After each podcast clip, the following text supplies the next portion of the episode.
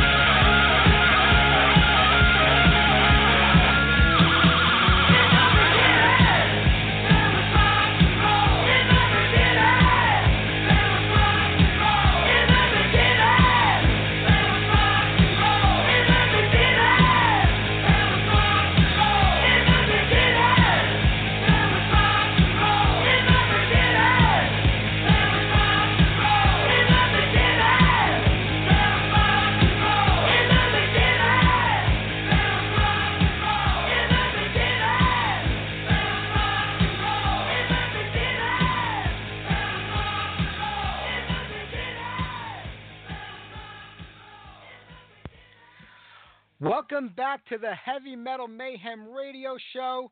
It is Sunday, January 14th, 2018, the second show of the year. I can't tell you how quick this year is going already, huh? Only two weeks.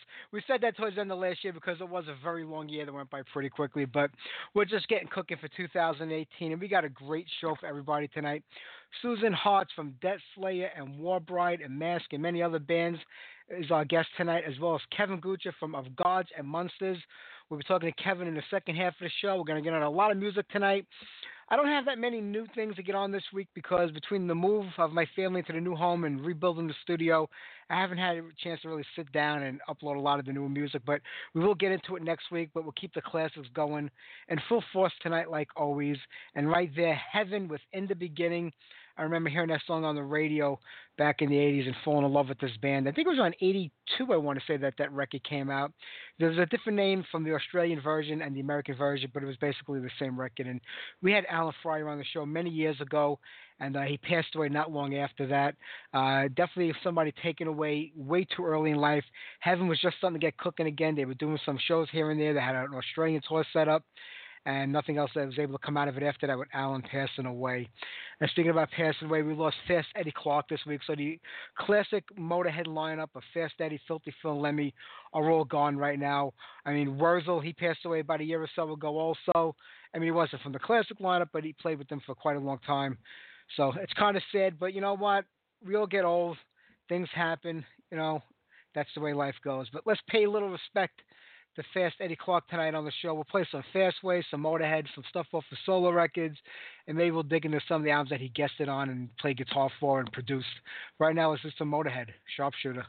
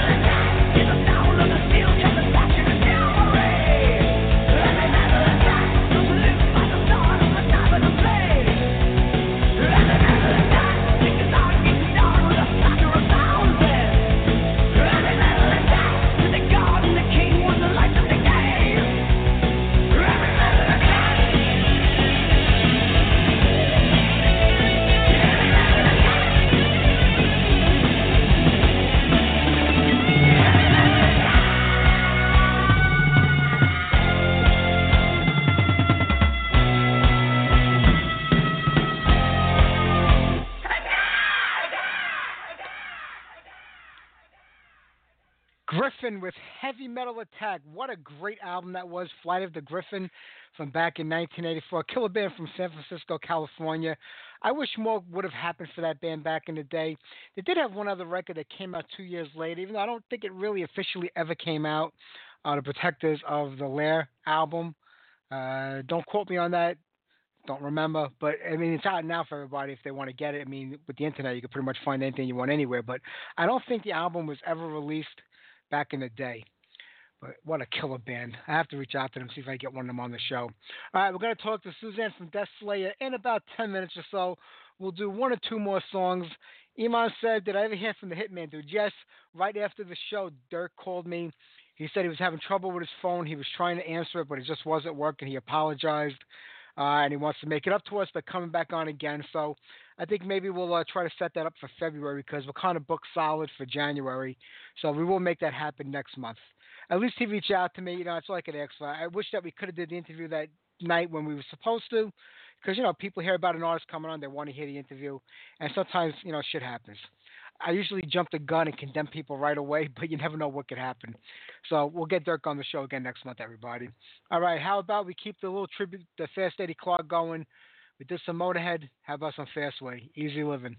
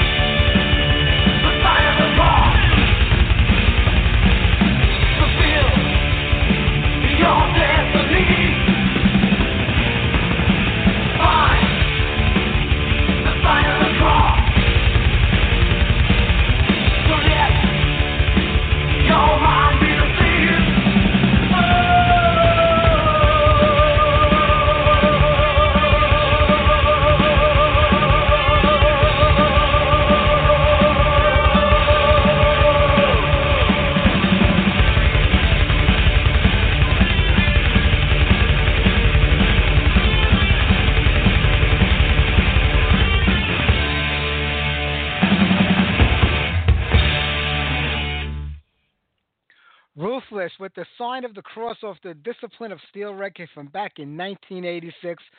The band is still active. Sammy is like the only original member left in the group, and they were here in New York last year, and they absolutely kicked ass live.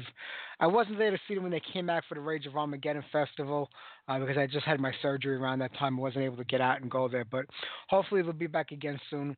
This year's Rage of Armageddon looks really good, I have to say. Thrusters on the bill, so I'm looking forward to going seeing Ron and hooking up with him and catching the band live.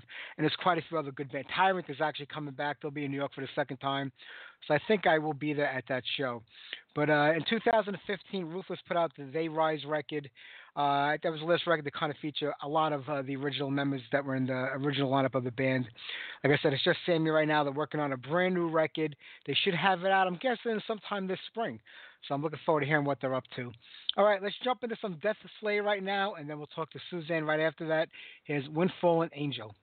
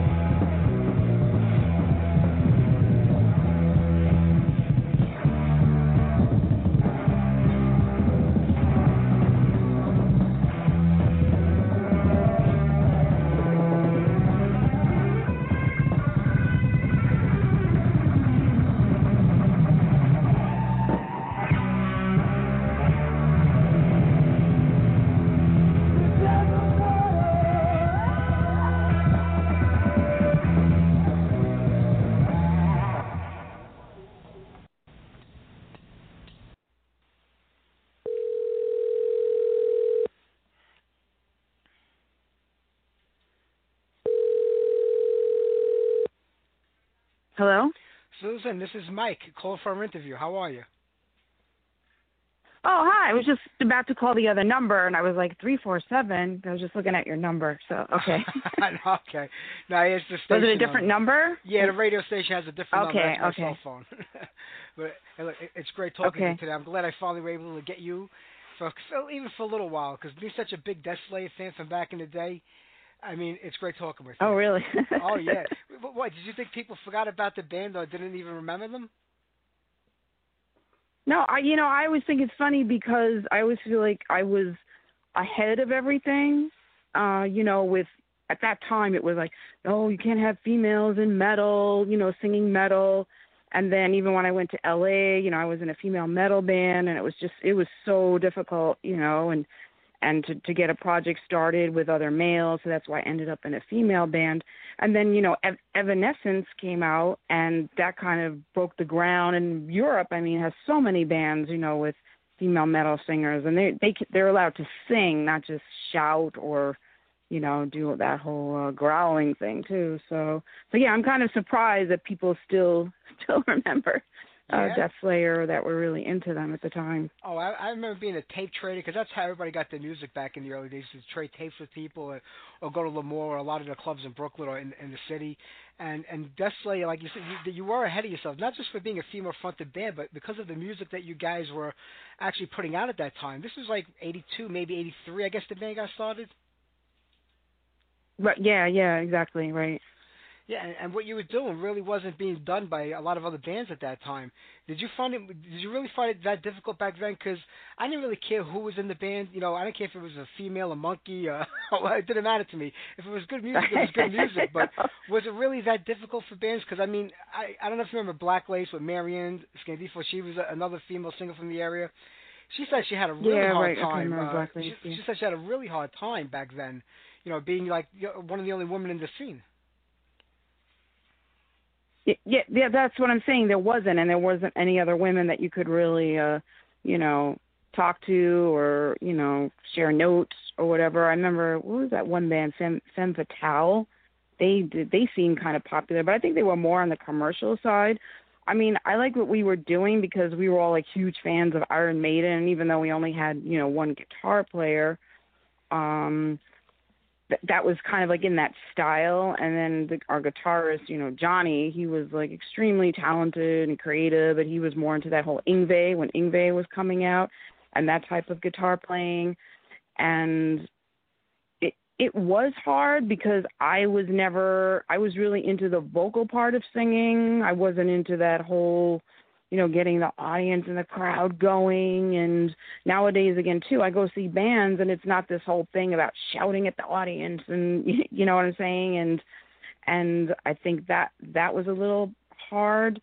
I just remember there wasn't any other bands that you could really see, and if it was that easy, I think there would have been more bands, you know, with female singers or female guitarists. I always thought there was a lack of, you know, female heavy metal, hard rock guitarists too you didn't see that very often. And and like I said, when I went to LA too, it was very difficult. And we we had Slayer had a, a really good sound at the time, and I remember you would get through through the the magazines. I remember Phil from Zigzag Records wrote like a little write up of our demo for Yeah. I forgot which magazine it was. He had all those fanzines Metal Forces. and then our addresses in the yeah, Metal Forces, right? That was it. We got so many letters from all over Europe, especially Belgium. I guess it was huge out there, that style of music. And, you know, to send the demos, and they would play them on their radio shows and do write ups on us. But it just seemed like, I don't know, maybe that time their metal was still early. Because I was even at the L'Amour when it was still disco and dance. And I think there was, was it Wednesday or Tuesday night? They started to do metal night or rock night yeah. And then it just like took over. It got huge, but there still wasn't that many clubs because I remember actually doing more shows with the band after Death Slayer when it we became more commercial, and it was still Johnny, the guitar player, but then we had a new bass player, a new drummer. So, um, but yeah, Death Slayer was I think a, a little different at that time, and because of the female vocals at the time too. Yeah. Was Death Slayer the first band, like, or the first, like, you know, serious type of band that you were in? Because I think you only went it for a couple of years, and I guess it kind of morphed into Helicon, or Helicon was something completely different, maybe, but it was a lot of the same members. Um, uh, well, the first band that was kind of doing was uh. I don't remember what we called ourselves. oh, I think it was Marauder, Marauder, and that was it. And there was a bass player, drummer. The drummer was JoJo, and I know he went and did some other things, but I can't remember now. And so it was more simple and I guess the next I don't know how we've uh, found John Forte and Steve Aliano. And then that was the Death Slayer lineup. And then, you know, it's funny. I remember when you read about famous bands and they'll say, "Oh, they broke up due to creative differences." And I, it's funny because that was kind of what happened, creative differences, but I think also personality conflicts. You know, Johnny was very stubborn. It was like he could be very difficult to work with, but he was so good. That was, you know, and at one time the band did break up and I joined like a female band on Staten Island. I think we were called Tokyo Rose, but that that didn't last. For, Linda McDonald, I think she was a really good uh hard rock guitar player and she went and did other things too and then Death Slayer. No, that was another. See, it's, it's so confusing. It's so long ago. It's a long time ago. I know. Death Slayer. well, I, yeah, yeah, but no, I think Deathslayer. I don't remember how the band disbanded, or broke up, and then me and Johnny started something else. And I think, yeah, you're right. That was that was Helicon. Oh no, I think Steve. Yeah, yeah, you're right. Okay, Steve. See, I needed to do like a little background uh, review, but I didn't. I think Helicon was with Steve, and then we had another bass player um, but that didn't last too long. And then I think we all kind of disbanded. And I think Steve went to play Prime with Primal Scream. Do you remember that band Primal Scream? I do And remember them, I think yeah. Keith Alexander was a guitar player. Yep. So yeah, yeah. So he was doing that. So he kind of went more in the heavy direction. And me and Johnny tried to do more of a commercial lineup. And then I think it was we called ourselves Mask, and that was with Mike Hambusi, um, because he's done a lot of stuff later on. And then uh, Paul Ross was the bass player, so that became more commercial at that point. So, and at that time, I think that was probably like mid late '80s. More clubs started to get rid of the whole disco dance thing and started to have bands. I remember playing the Cat Club a couple of times. There were other clubs too, but you know how the names change Yeah. um, throughout the years. So Was there yeah, any, and then then after that, were there any Yes, recordings? ahead. were there any recordings with Mask? Did you, uh, were, there, were there any songs recorded, or even with Helicon? Um, Mask. I think Mask was we did. I think we did a three. Yeah, there was a three de- uh, three song demo we did with that. It was ve- it was very different. I think from Deathslayer. Very different. Yeah. That was the problem with demos back then. I remember that Death Death Slayer demo and how how many songs did we attempt to do? And you know, like all young bands, we didn't have a lot of money, and we took on this big task of recording. I don't know how many songs was it? Seven, eight, nine songs. Instead of just focusing on three really good songs, and try, and then you know, with I don't remember, was it 16 tracks? And then you know, when you have a double bass and the cymbals, all that's mic'd on the separate tracks Yeah. and then the guitar is like two tracks. So there was wasn't even many tracks for vocals. So I always felt like vocals should have been like the key part to focus on. And in some ways, I felt it was the after, you know, they thought about the afterthought for the band. And I really wish we could have spent more time on the vocals, or at least focused on just three or four really good songs, and spent all the time on those four songs because it was just too many songs. When I hear about people wanting to reissue it and re-release it, I'm like, oh, I, I don't know Yeah. if I want that out there, you know. I, was just going to mention that because you know when people heard that you would come to the show, I started getting calls from a lot of these reissue labels saying, "Can you put me in touch? I would love to, you know, re-release the Death Slay, and if there's any other recordings by any of the other bands that they were, you know, morphed into or part of, I'd like to do that." But I have it. These these labels today, they take the tapes, they remaster them, they fix them up, and they sound like brand new Mhm. recordings. I mean, I know there's a bunch of people out Right, there right. from our generation, the young one, would love to hear this stuff again. I, I, would that be an option if uh, Yeah. right off it came your way? that's that's the other that's another issue now because Steve, the drummer, Aliano, had contacted me a couple of times because somebody was in touch with him through Facebook and saying about reissuing it, and I told him twice like Johnny like is off the map. I don't know. I could never Wow. find him on social media. Um, I'm in contact with his sister, and she, you know, isn't really in touch with him. Yeah. So I'm trying to see because he's the one that has all the reels, and I would think he would have held on to them. I really thought I had them, and because I in my storage space, I went looking like no, he must have h- held on to them. You know, all the Death Slayer and the mask stuff. So I'm still there's one other person I'm going to try to locate and get in touch with. I could probably get in touch with him. And see. And it's a shame because I would think, you know, he was such a good guitar player that he would have continued it and been out there. And nowadays, it's so much easier to get your material out there. You know, you can do your own little home recordings. You know, put them on YouTube, on SoundCloud, whatever is out there. And it's a shame that he he's not out there. And yeah, I I guess I know they they would be able to, you know, master it, and with all the new technology now, could probably sound pretty good. Um, but yeah, there's one other person I'm going to try to get see if I can get in touch through another person that could probably get in touch with him. So it's another family member. So I'm thinking, and I I would think I don't know why he wouldn't want to do it. You know, be, Uh, it would be great. To, I mean. I still I still have the have demos, there, yeah. and I have you know the compilation albums that you want. It would be fantastic to hear all those songs given a new you know new life. And there are there are festivals today that try to reunite a lot of these old bands. You think that would ever be a possibility of get maybe most of that lineup together if there was an offer made to go overseas and play your I show? don't know. I again, I yeah, I don't know about Johnny. That's the thing. It's like I don't know. Yeah, I don't even know where he is. He was one of those people that always wanted to. Okay, we're done with this. We're going to L.A. That was how it was. We had this really good band, and then all of a sudden we're in rehearsal. Okay, we're going to L.A. And everybody was like, "What are you saying? We just did this demo. We've got shows going on in the city. We're going to go to Los Angeles." And it was like, "You can go or not go." And it was like, "Oh, whoa, wait a minute."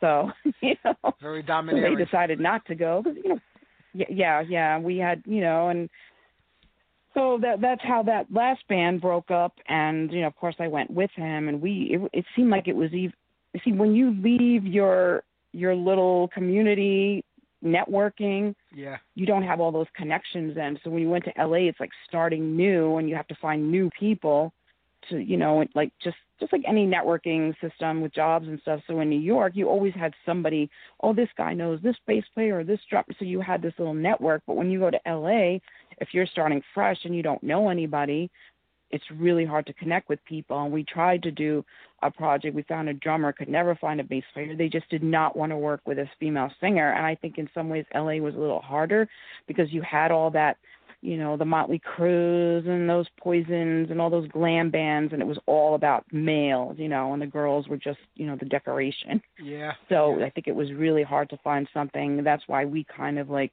he went started to do his own thing with male singers, and then I found this female project, uh, War Bride, and they it was actually just the keyboardist, and War Bride had a Swedish guitar player, I forgot her name, and she was really good, but they disbanded, and so it was just the keyboarder kind of carrying the name, and we we continued on, but. I remember, yeah, it was. It seemed like it was more difficult to get people because they didn't know you and they weren't interested. They just thought, oh, it's just too difficult to have a female singer. And I think there was maybe what Phantom Blue. I think was the only one at that time that kind of took off and did like a, you know, tours in Europe and you know had their CD out. But Yeah. Well, but yeah, I don't, I don't. As far as Johnny, I have no idea where he is. And like I said, through a family member and his mother, maybe I can, you know, have her get in touch with him and see, you know, what could happen with that. That'd be great. With, with War Bride out in L.A., I remember because uh, Sandy Sledge was uh, in War Bride. I don't know if it was around the same time that that you were out there with her. Yeah, that was before. Before, like I said, it was. Yeah, she. I never got to see them, but I think at that point they had disbanded. And then was another singer and Susie. I think Susie was another singer. I remember hearing and, but yeah, like I said, the keyboardist and the the Swedish guitarist. She gave Velia, the keyboardist, you know, permission to use the name. I mean, I don't think it was trademarked or anything, copyrighted, but so we. It was all new members except for Velia, the keyboardist. So, and I don't know what happened to the rest rest of the girls that started War Bride at that Yeah. point. I- think it was. I think her name was Lori. Was the guitar player in that band at the time, Lin- or something. Yeah, that's it. Right, Lori. Yeah, Yeah. yeah. With that, yeah, that's right. Yeah, you're right. Right. Yeah. Did that? I mean, did it? Did it really go anywhere at that point in time? That band. I mean, any recordings, any shows, or did it didn't even really take off? Yeah, we did. We did um one recording, and it was like I think it was some of the.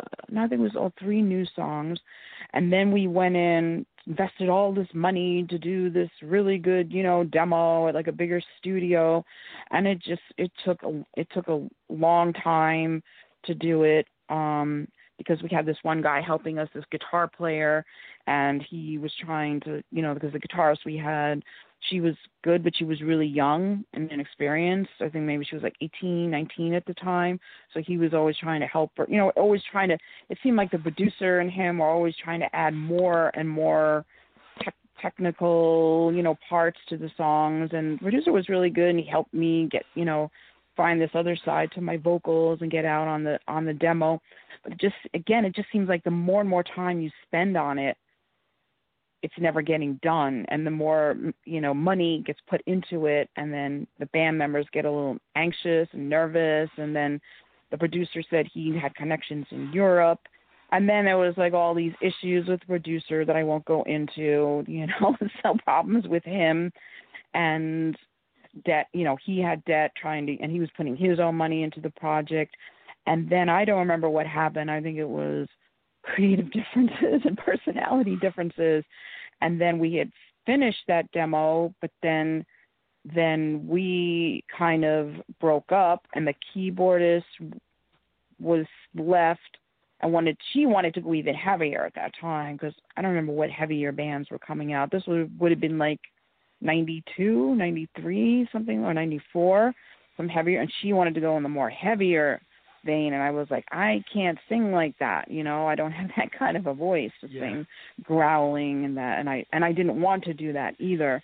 And then I was gonna do a demo with them, started to do a demo with them and yeah, I don't know, just like we kind of like it just kind of tapered out tapered out and I didn't really get along then with certain members of of in one half of War Bride and then I did my own demo. I said, oh, I'm gonna do some commercial stuff so then I went and did a commercial demo. Then they were mad at me, and it was just like it was like we weren't playing out or anything at that point. We were just trying to do all these demos, and we did a lot of shows, and it just seemed like I don't know, maybe we were too heavy. I think that was it. I think War Bride in a way was a little too heavy.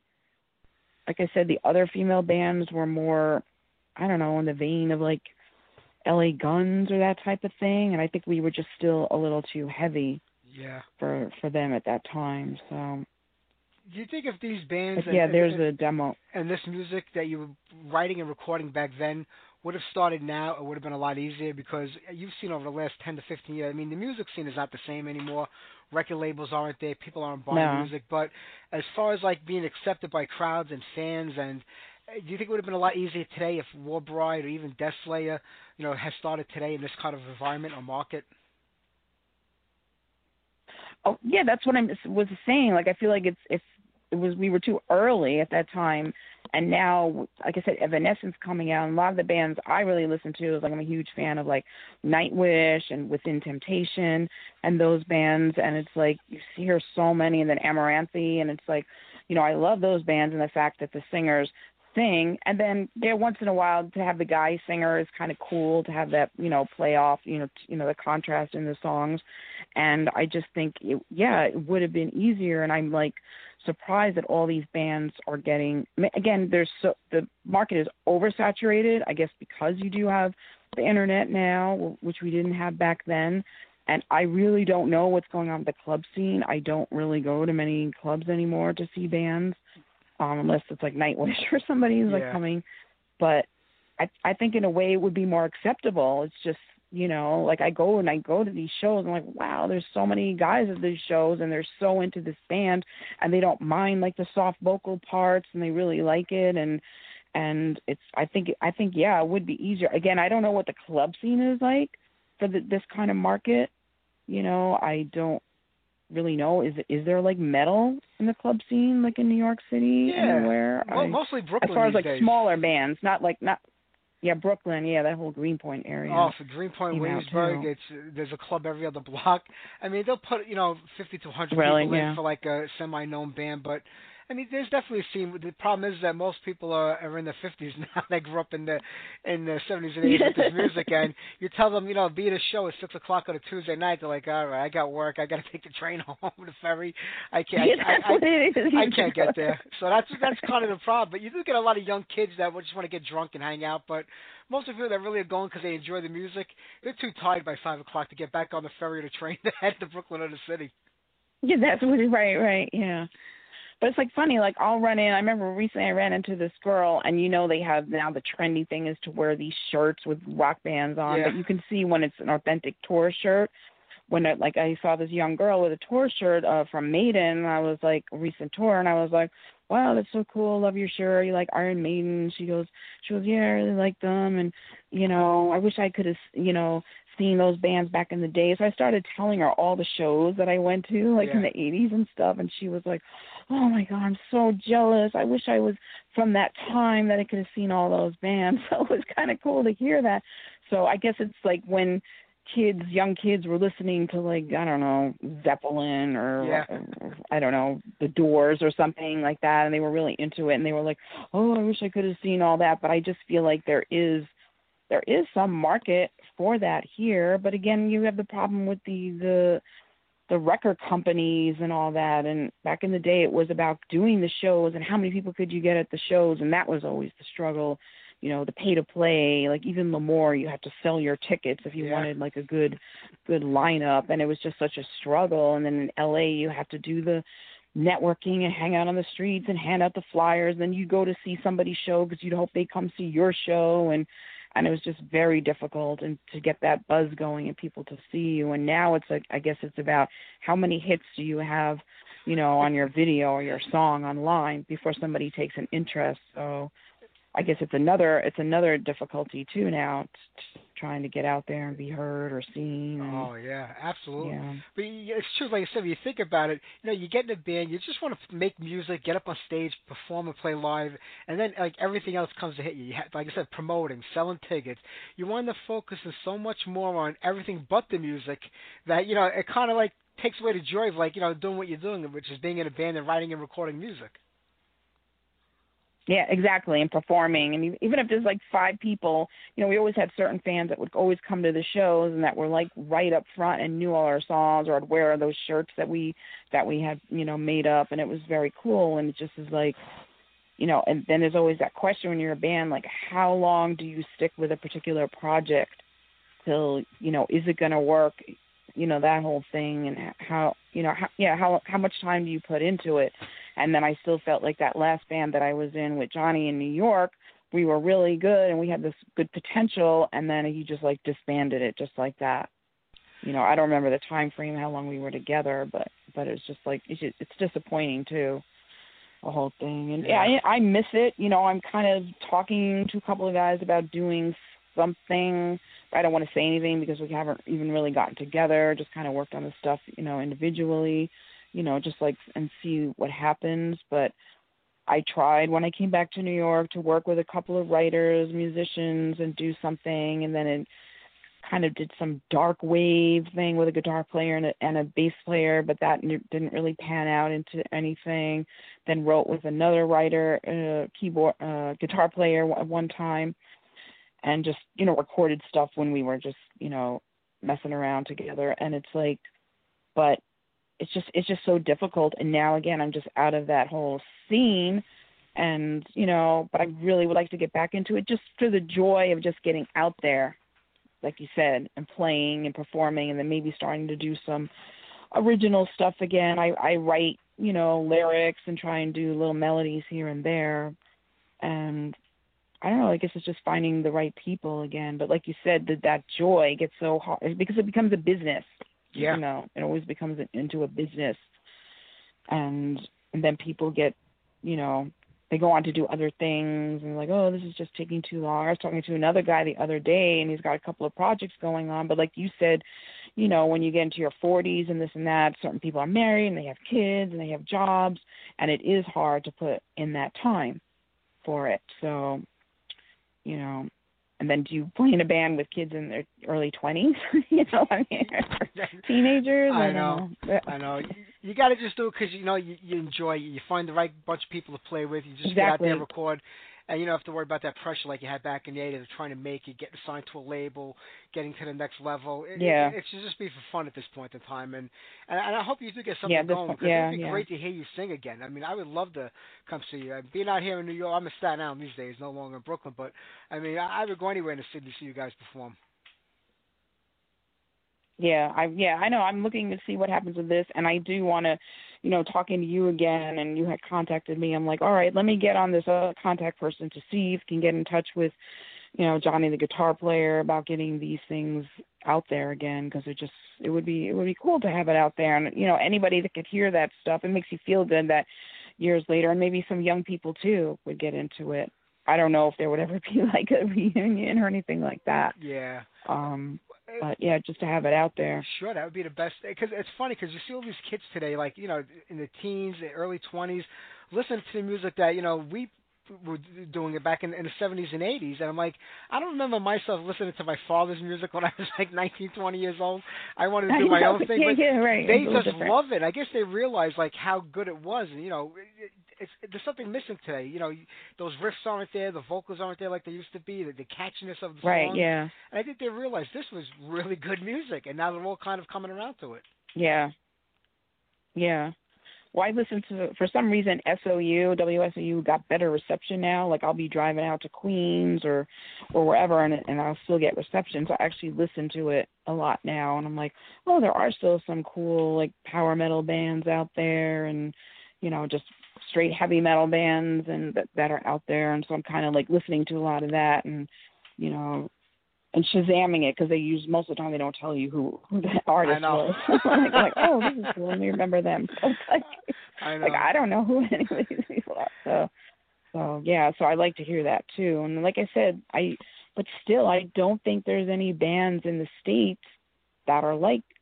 Um, I mean, Evanescence was okay, but I wasn't really a big fan of them. You know, I just like that whole I, I don't know. I guess it's power metal. I don't know what they don't even call themselves metal like Nightwish and those kind of bands, but but those bands, you know, I really really like those type of bands. But they all seem to be from uh Europe, so It's big over there still. Europe, especially Germany, there's a massive scene over there. It's like it was here in the 80s. It never kind of uh, went away over there.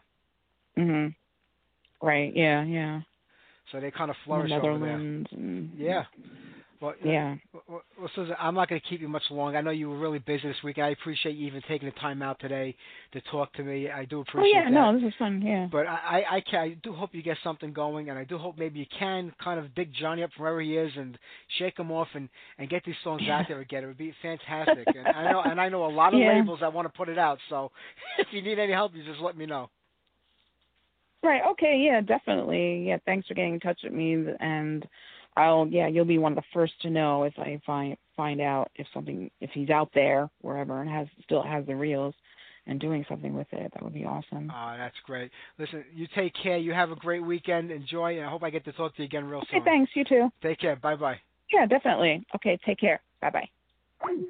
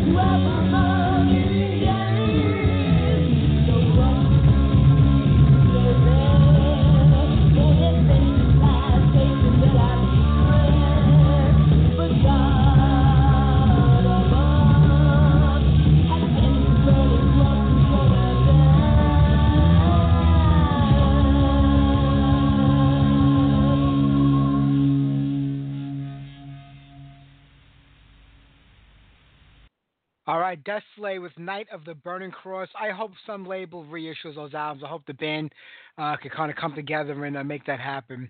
Some great stuff over there. But like I said, like the quality, you know, it was the 80s.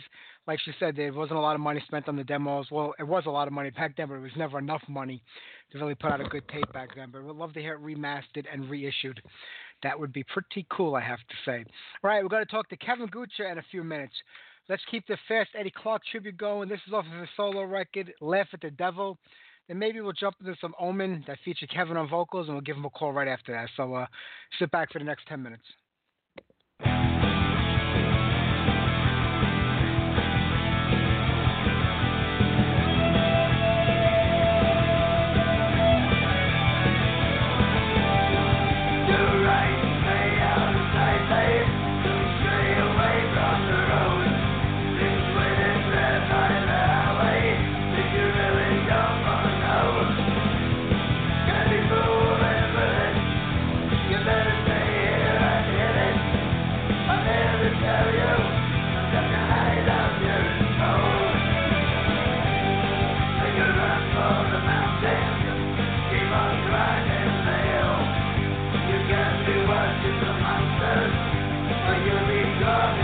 All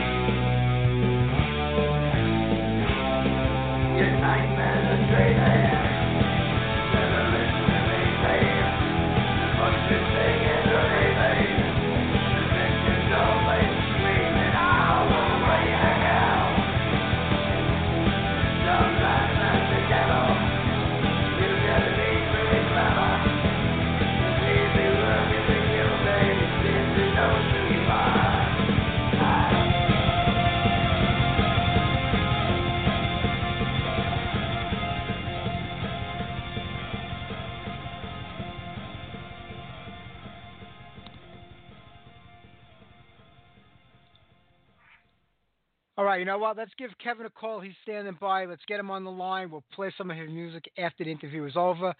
Bear with me a second while I dial up his number. Let me get him connected here.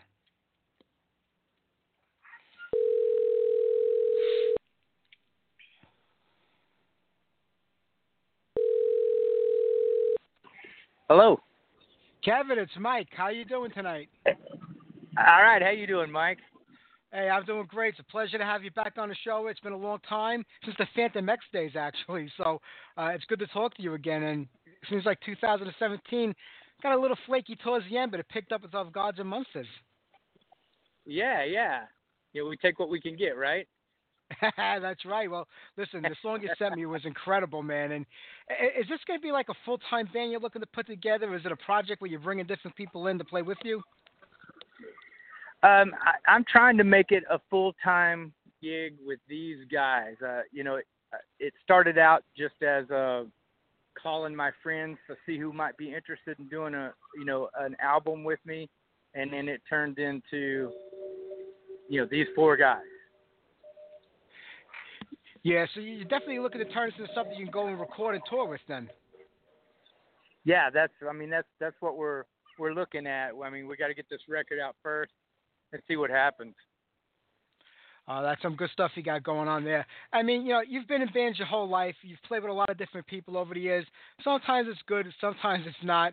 Do you think being in a band like with other people where they all kind of have an equal say is the best way to go still? Or do you think it's better if you just went out on your own and brought different people in to play with you that way? You know, it kind of, it all falls on you, but yet, you know, it lives or dies with you also. You know, to be honest with you, it, it depends because if everybody's heart is into it and everybody's head is in the same direction, it can be very, very fulfilling. You know, it can be a great, great opportunity. But, you know, if not, if people have different agendas than say what you have, you know, like for me, I just I just want to put out a good record and I want to go out on tour and I want to be in a good band. And sometimes that is too much to ask of other people, you know. uh, I can imagine. But, you know, you would think that, like, when we get to be our age, like, a lot of stuff you could kind of put to the side or bypass just to go out there because, you know, we're, we're, the second half of our life, I want to say, you know, so you just want to enjoy it and have a good time. But it seems like a lot of the nitpicking and all the, the bullshit just gets in the way still. It does. It does sometimes, you know. And the, the music business is not what it it used to be. You know, uh, you gotta really, really love it. You know, my my uh, my middle child, my 21 year old daughter, you know, she's she's she wants to be a musician as well. And I, I've always preached to her, look, you know, if you're in it for fame, if you're in it for fortune, you're probably in it for the wrong reason. You know, you really need to be into it because you love playing music because in the end you might not ever really be famous at least not to the degree that you want to be you know you might not ever really make a whole lot of money in the music industry no one not everybody makes it to metallica and iron maiden level you know you got to True. really love it Uh, I agree. I mean, being that you've been in this business, you know, pretty much your whole life. I mean, when your kids tell you, you know, Dad, this is what we want to do. Also, you know all the heartbreak that comes with it, but you also know all the good stuff that comes with it. So, I mean, uh, do you have? Are you supportive, even though you know that, like you just said, it might not go anywhere, but you still have to support them to do it and let them learn on their own? Absolutely. You know, uh, with with my daughter, it was a little different because I told her, look, you, we, you know, she told me at nine years old, hey, Dad, I want to sing. I want to be able to get up on stage and and do what you you do. You know, so I said, okay, I'll help you, but here's the deal, it's not it's not a hobby, okay? Because it can get very expensive doing this sort of thing, going into the studio, re- re- renting rehearsal studios, putting a band together. It's it's not cheap, you know.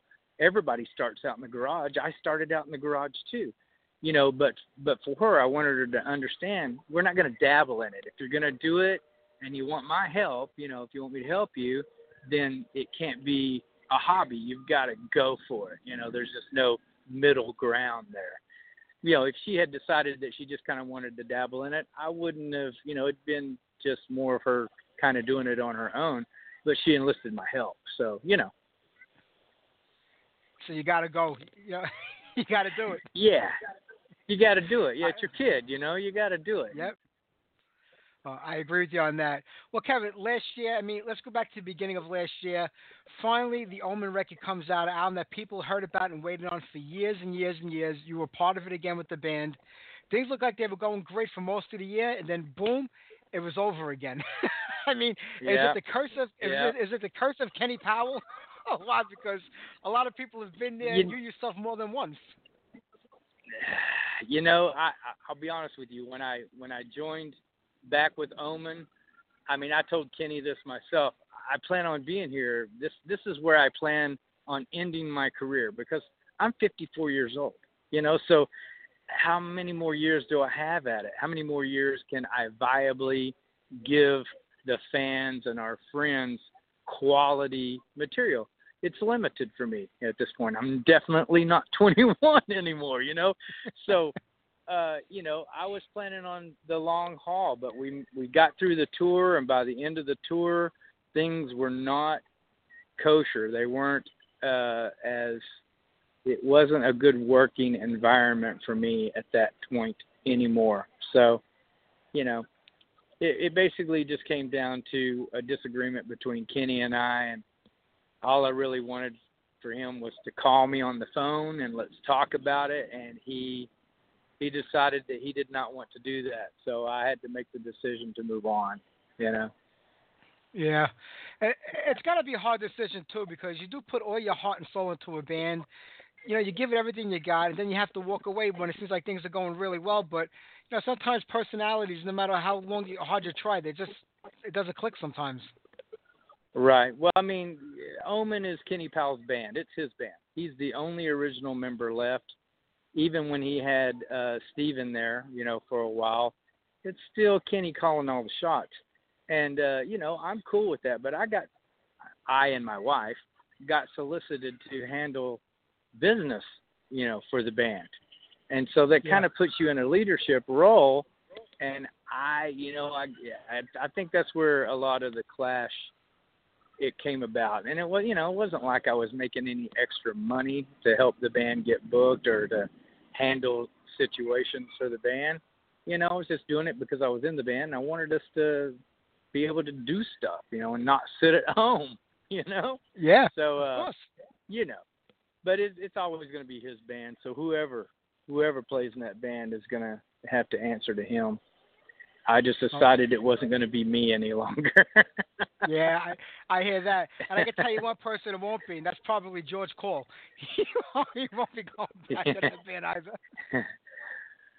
Uh, you know, I, I, I, I don't have anything to say about about George. You know, I, I wish him the best in what he does, and I have to leave it at hear that. I hear you. I completely hear you. Well, go, going back to Gods and Monsters. Now, when did this start, first start percolating? Where you say, you know, I got this idea, and I want to see if I get these people together and make it work. Were, were Deen and Joey like two people you knew right off the bat you wanted to work with on this?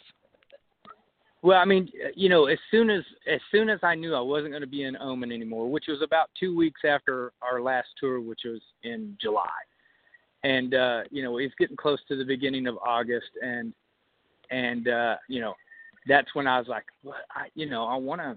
This is an opportunity for me, I guess. I'm I'm not going to be an Omen, so I can I can definitely uh, do another project. And when I first started the idea, I thought, you know what, I know a ton of great, just excellent musicians, and especially guitarists. I, I thought, okay, let me find ten guitarists. You know, uh, we'll have just one drummer, one bass player, but we'll have we'll have ten guitarists, and ten different guitarists do ten different songs, and I would call the album "A Tale of Ten Kings." You know, and so that's how it all started. I mean, originally I had Ira Black from uh, Lizzy Borden was going to do a song uh, Mark Shelton from uh, uh, Manilla Road was going to do a song. Jim Barraza from Cirith Ungol was going to do a song.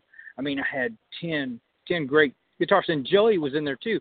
Now, Joey, Joey was the first guy that I called to do this because uh, we, he and I, we, we were at Bang Your Head, uh, or it was the last time Omen played Bang Your Head, and he was doing a Randy Rhoads tribute thing and was uh, having multiple singers get up and sing different Ozzy songs in tribute to Randy Rhoads, and he asked me to. I got asked to do, be a part of that, and and that was the first time he and I'd ever been on stage, and and I was just like, man, if I ever get the opportunity to do something with this guy, I'm gonna jump on it, you know, because he just blew me away, and I thought we had really great chemistry.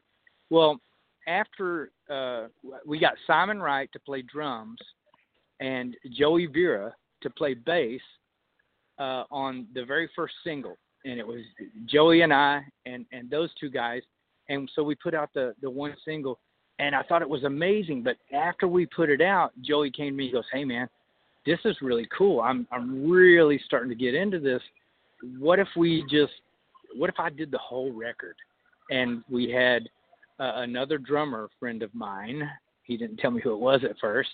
Uh, come in and play drums, and then we can find a, a, a really cool bass player too. Well, I said, yeah, dude, I'm up for that because you know my original thoughts with Joey is that, like I said, if I could ever, if I could ever do something with him, I'm going to jump on it. So of course I jumped on it, and he goes, well, the, the drummer I'm thinking about is Deen Castronovo, and I, I, I about hit the ground, you know. Yeah. So he goes, yeah, dude, you know, Deen, Deen and I are really good friends. He did, he helped me on my first two solo records way back when in the 80s, you know, it was 80, 86 and 87 or somewhere around that time period when Joey put out his first solo record, and Deen was the drummer on that. So he contacted Deen, and Deen was he was in, you know. So I was kind of blown away that that uh, you know we get come on man, the ex drummer of Ozzy, ex drummer of Journey is going to uh, do this project with us, and I was like, oh, that's that's that's great, that's awesome. So then we had to find a bass player, and uh, I thought Tim would be the perfect guy. He had just gotten out of Stryper He's been doing working on some a couple other projects and his solo album. And then uh, uh, I asked him. I said, "Hey, I, you know, I'm working with Joy. I'm working with Deen," and he was he was in immediately. So it was it kind of it just fell into place. You know, uh, one of those strange kind of things that was just kind of supposed to be a everybody involved kind of project now turned into a, a real band and and uh, wow, dude, you know, it's obviously some of the greatest players I've ever played with ever in my entire life. I feel like low man on the totem pole on, on this venture, you know. yeah, but don't say that because you, to me you're really not. You're right up there with all of them. And you know, D- Deen is an well, amazing drummer, that. but he's also an incredible singer too. People forget about that. Oh, dude, I know, dude. And you know, tr- trust me, it's scary because if you if you get on YouTube and you look up Deen playing with Journey, I mean, he would do Mother, Father, and a couple of other Journey songs. He would do them live, and it's just amazing. I mean, I was like, wow, Steve Steve Perry would have a run for his money on this. Yeah. You know, on this stuff. You know, yeah, he's amazing. And sadly, though, uh, you know, we we just we just got finished with the drum tracks. We're about to start the, the new album, and uh, Deen did, we just he didn't have enough time to do any of the the vocals. I really wanted him to put some background vocals and some other stuff on the, this record that we're working on, but he just ran out of time because he's you know he's playing with Dead Daisies. They're about to go on tour and do their thing, so he was under a big time crunch to to even record you know our record. So you know I've already talked to him about okay we do the second one, man, you've got to promise me that you're gonna put some vocals on there because you're amazing, bro. You know, you're, you're yeah. amazing. So we'll That's see where that goes. Great. Well, when you first get together with people for the, you know, you, you're working on songs, you're throwing ideas out there. Do you have to like kind of go out at full force to say, hey, you know, I've got all this going on, I want to get it out there, or do you kind of like feel everybody out to see like what people are going to throw into the pot and mix together? Yeah, I mean, you know, that's that's the normal way of of doing it. But you know, this this project started off differently. I wish that we could go back and and uh, just all four of us be sitting in a room and we write all these really cool songs. But it just didn't happen that way on this one. Now we've already talked about. And, you know, if, you know, we, if we have the opportunity and can do a second one, which you know, nothing's ever set in stone, but that's where I'm headed. You know, that's what I want we're to spend some time writing some music together. Uh, this time, most of the songs I had pre-written. You know, I had written because I was sending these songs originally out to different guitarists, you know, different bass players, uh, a couple of different drummers. You know, uh, getting you know enlisting people to record on, you know, my first basically solo record, which was going to be called, you know, of Gods and Monsters, A Tale of Ten Kings. But uh, it's not even going to be called that anymore.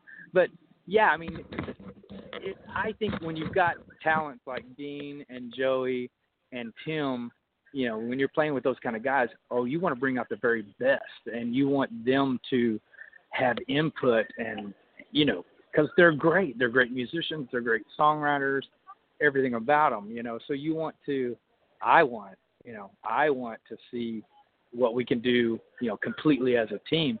But trust me, uh, with the arrangements and even some of the stuff that that I originally wrote, these guys. I mean, I could never be the bass player that that that Tim is. I could never ever even uh, come close to being the drummer that Deen is, and never uh, you know be close to being the guitarist that Joey is. So they're putting their their own thumbprint basically on what I originally came up with. The the songs don't sound completely the way that you know my original demos sound, and I'm glad of that. You know what I mean? Because uh, Yeah. put their input on it. You know, so that's kind of the way we're we're handling the first record. Is that Oh, that's way. cool. Is it, I mean, it seems like it's the new norm today for a lot of bands. Like they have to record their parts separately. Sometimes you have members from not different states in the country, but from different parts of the world. I mean, it's that just the way the business is going today? That it's difficult to kind of find people you want to play with, you know, within distance of yourself, like to keep a band, you know, local. Yeah, yeah. I mean, it, it is the way of the world. I mean, especially with uh, computerized recording. You know, uh, people in, like you said, in a totally different. Say you have a drummer who's from Norway, he can record there and send you all the wave files, and it can be imported into the session by your producer. And he never even had to come to America to do it. You know, he just went, you know, to to the normal recording studio that he records in and does it. That's exactly what Deen did. Deen lives up in Port, the Portland, Oregon area. He did his tracking up there, and then of course sent his tracks to me, you know, via via email, actually Dropbox, you know. Yeah. so, yeah, you know, and uh, Tim lives in Arizona. I'm sure he'll be doing the the bass the same way. Joey lives here in L.A. Uh, along with me, and I think we're going to get together and, and work on his his and my vocal parts together. You know, make sure that we're in sync completely. Got that. Eh, eh, Does it make it more difficult that way, or is it actually easier, you know, to, to, to put put an album together like that? You know, it's it's uh, there's pros and cons to both ways. You know, uh, I think the thing that I dislike about doing it this way, where you know people are recording in different places and then sending you the tracks, is it takes forever for those tracks to download. You know, Uh, I, I spent uh, I think it was like three or four hours just downloading all the drum tracks. You know, a week and a half ago when I got them. You know, and of course Yeah. Me being so excited to hear what Deen had done to the songs because I wasn't there for his recording. You know, just wanted to hear what he had done to them. I couldn't wait. You know, those four hours was like an eternity uh, just to hear what he had done. But, but let me tell you, dude, he he never ceases to amaze. He is a complete badass when it comes to drums. Uh, I can't wait to hear. When do you think you're gonna get the whole thing out? Um, we're we're shooting for sometime in spring uh, to release the whole thing, and it's it's going to be called uh, Sons of, of of Armageddon. Sons of Armageddon is uh, Nice. the the new title that we have. It's actually a name of one of the songs uh, for the record as well. So, yeah. Oh, by the way, uh, I'm at Disneyland right now, so. Oh, now you really I'm doing me this. I'm doing this rather interview be there with as you. roller coasters are rolling by. You what now? I, I wish I wish I was with you. Dude, I wish you were here. Uh, it's nice and Ah. sunny here. It's uh, it's snowing where you're at, right? Yeah, we we just got rid of the snow this weekend, but it's coming back in a couple of days. Oh. We're like at about three degrees Yeah. right now. Yeah, well, you know, freezing over there. Uh, us us in California, we always wish to have white Christmases, and then uh, you know our friends in the on the East Coast always wish for the sunshine. Sunshine. So you Yep. know we're in the Uh, same boat. I, I'm, I'll make sure I send it out to Mother Nature to send it your way next year. Don't worry Yeah. about it. I'll, I'll get that right out there. Yeah, please. Hey, mom, Oh, give us a break. Uh, Kev, what, anything going on with Phantom X? I mean, is it still happening? No, you know, I left the I left the doorway open on that, you know, for a good going on four or five years. And as soon as I wasn't doing the Omen thing anymore, before I put uh any attention to of Gods and Monsters, you know, I contacted all the guys in Phantom X to see if they would be interested in doing something. And um, you know, the the bass player, Glenn Malachi, he just uh, you know he's at a point in his life where he just is not really interested in doing anything recording and touring wise i think he plays Yeah. in a couple of bands in dallas just periodically. I think that's the way he wants it. And to be honest with you, he's the guy that I that I started that band with. And if he's not in it, you know, I don't I just don't see it. I don't see the the relevance of it. Uh, you know, I loved playing with those guys and if he ever changed his mind and all four of us decided to do something again, I would definitely jump on it, but you know, without him involved, it, it I don't know, just uh, it, it wouldn't be the same. It just wouldn't be right to me. Yeah, it doesn't feel right. Well, you know what? Never close the door on anything these days, right? No, no. And they're still my, you know, they're still my brothers. They'll, they'll always be my brothers. You know what I mean? Yeah. Because the Opera of the Phantom about six, seven years ago, what a what a great record that was, man. I kept waiting for that follow up, but I know you got busy with other stuff. And is that like a necessary evil today, also, where you have to play in a lot of bands if you want to keep active and busy? Uh, I, I don't, you know, not necessarily. To me, you know, I did that for a while. I did Omen and Phantom X at the same time, and uh, there's parts of that that I regret because I feel like you don't really give complete attention to the band that to you know any given band. If you have more than one band, I think uh, if you have one, if you and you're dedicated to the one, I think it can get your complete attention and it gets your very best. You give it, you know, 200% instead of you know just a hundred. You know, uh, Yeah. I know I know many musicians that are in many bands and they can handle it and they do just fine. But this is, you know, after my attempt at, at doing that, I don't think I'll ever really do that again. It's not really my. It's not my. I, I'm not good at it. Other people are, but I'm not. You know. I hear you. Well, I'm glad you got off Gods and Monsters. Okay, I'm not going to keep you. I'm going to let you get back to your family. Go on Space Mountain. Go on Splash Mountain. Go enjoy yourself. And we'll talk again sometime when the album comes out. But what, what are you thinking about this spring? We'll hear from you again. Oh yeah, dude. I, I we you know anytime I get to come on your show, it's a good good day for me. So I appreciate that, Mike, and I appreciate all your listeners giving me a chance and and you know checking out what I have going on. Uh, anybody who's interested, definitely check out the the latest of Gods and Monsters song. It's called "Waiting on the End of the World." It's Joey Tafolla on guitar, myself on vocals, Simon Wright, who used to be with Dio and does Dio Disciples right now. He's on the drums, and Joey Vera from from uh, uh, Fates Warning playing bass, and also uh, keyboardist from Alcatraz. I just drew a blank. He came into the last minute. He put keyboard.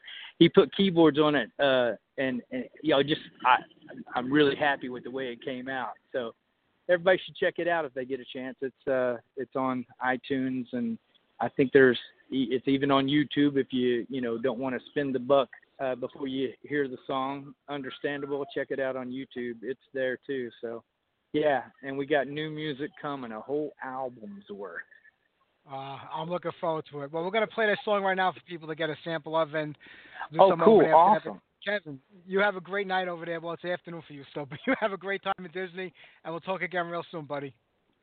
All right, thank you, brother. Appreciate it, man. My pleasure. Take care.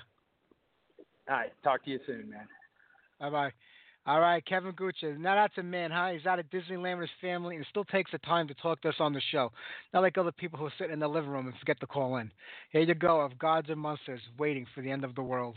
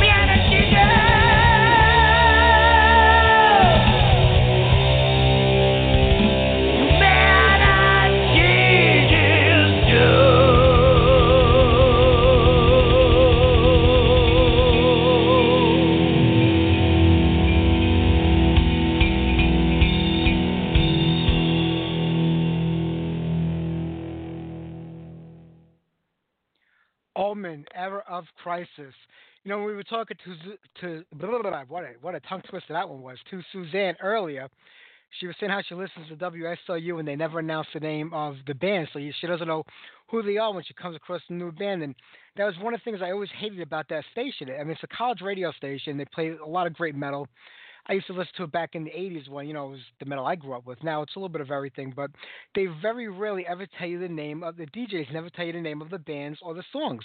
And that's why I always said when I did this show, I announce every band, every song after it's over, after we play a couple in a row, because people want to hear something and, like, you know, I like that, but I don't know who it is.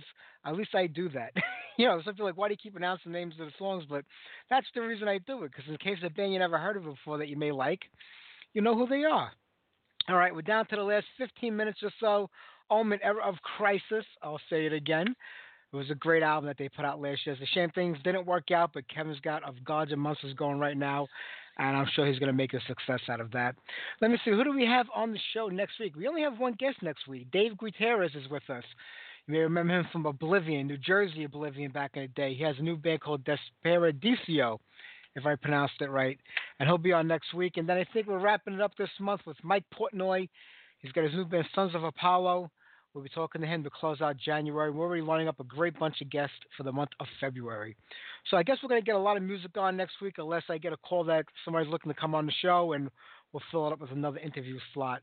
All right, what's going on? And Oni Logan, he left Lynch Mob again. I think that's like the 23rd time in the last 20 or 30 years the guy's parted ways with the band. So I wouldn't say it's over forever, but he might come back again one day. He says it's a new year. I guess he's looking to move on to newer things. Um, not like Lynch Mob is so active that they play constantly, and he needs to, you know, dedicate all his time to that. But if he's thrown his hat in the thing with this uh, Dio hologram thing that he's a part of sometimes and Dio Disciples, I guess that's what he's trying to do. Who the hell knows? Iced Earth, they're looking to re record all of the earlier records. I'm not a big fan of artists re-recording records. I know some of them have to do it because they lost the rights to the music, and the only way to kind of get it back and put it out again is by re-recording those you know those songs. So that's why a lot of them do it. Then you have people like Manowar, who it's an ego thing, and they just think that you know they want to erase the memory of like you know Ross the Boss from the early records and have the new guitar player Karl Logan, not, not new, he's been with the band a long time, but re-record their parts. I'm not a fan of re-recording albums. They they represent a time and a place in everybody's life where that band was at, or you were, you as a fan where you were at, and you want to hear it that way. If you listen to the the battle hymns that Manowar re-recorded, it sounds nothing like the original version. You can't. Lightning doesn't strike twice in the same spot, or maybe it does. I don't know, but I don't think it does. Uh, but you, you can't recapture that classic sound and that magic from the time gone by. I mean, I've heard some re-recorded songs that I really dug. I thought they were pretty cool sounding because they were very similar to the original, just you know, mastered, remastered a lot better because of the technology we have today. But I'm not a fan of it. I know Iced Earth had about a half a dozen singers in the early years of the band, so maybe they want to combine and consolidate it to sound like the new singer does. But the chances of him being in the band for more than another album or two are probably slim to none anyway with Iced Earth's track record. But to each his own. Jon Schaffer's going to do what he wants to do. Uh, I was just listening to the new Loudness. Uh, I'm Still Alive, it's called. It's not bad. I mean, you know, Loudness have a distinctive sound because of the guitar and the vocals, but the sound seems a lot like faster and speedier than a lot of the other stuff they've done in the past. And the vocals seem a little bit more screechier, but it's not a it's not a bad song. I don't know what the rest of the album sounds like. I haven't gotten it yet, or uh, having a chance to even go through this entire song. I just heard a little clip of it before we came on there, but it's not too bad. Not too bad. All right. Let's play one or two more songs, and then we're going to call it a night. We'll be back again live next Sunday. Here's Nasty Savage for those dungeons of pleasure.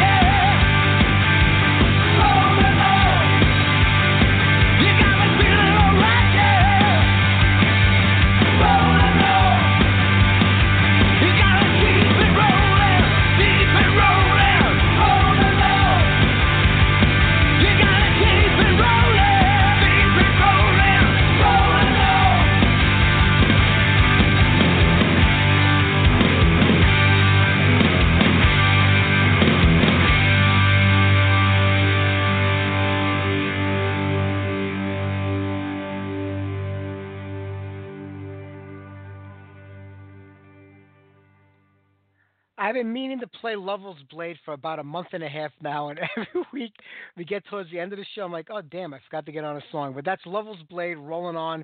I love this record. I mean, I really do. It's just a great hard rock album.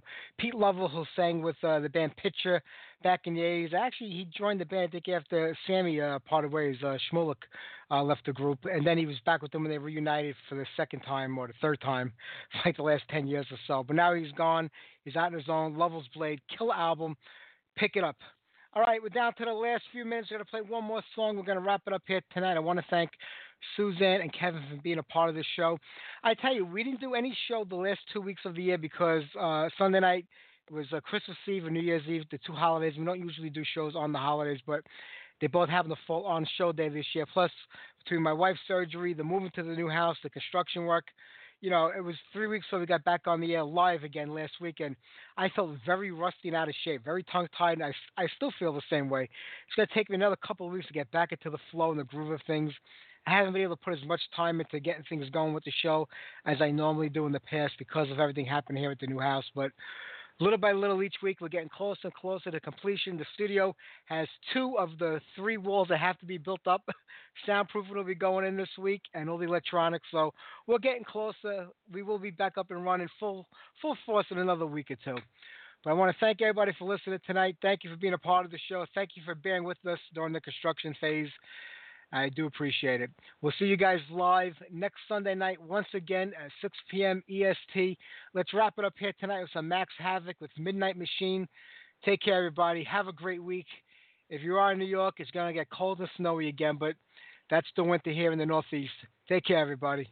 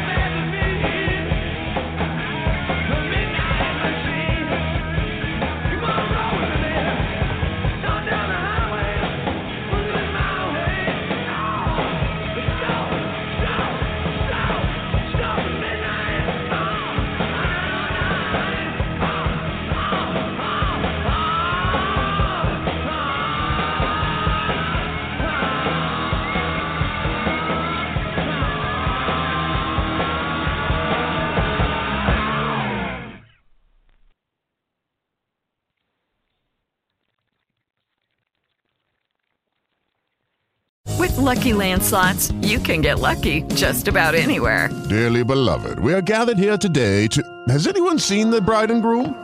Sorry, sorry, we're here. We were getting lucky in the limo and we lost track of time. No, Lucky Land Casino, with cash prizes that add up quicker than a guest registry. In that case, I pronounce you lucky. Play for free at LuckyLandSlots.com. Daily bonuses are waiting. No purchase necessary. Void where prohibited by law. 18 plus. Terms and conditions apply. See website for details.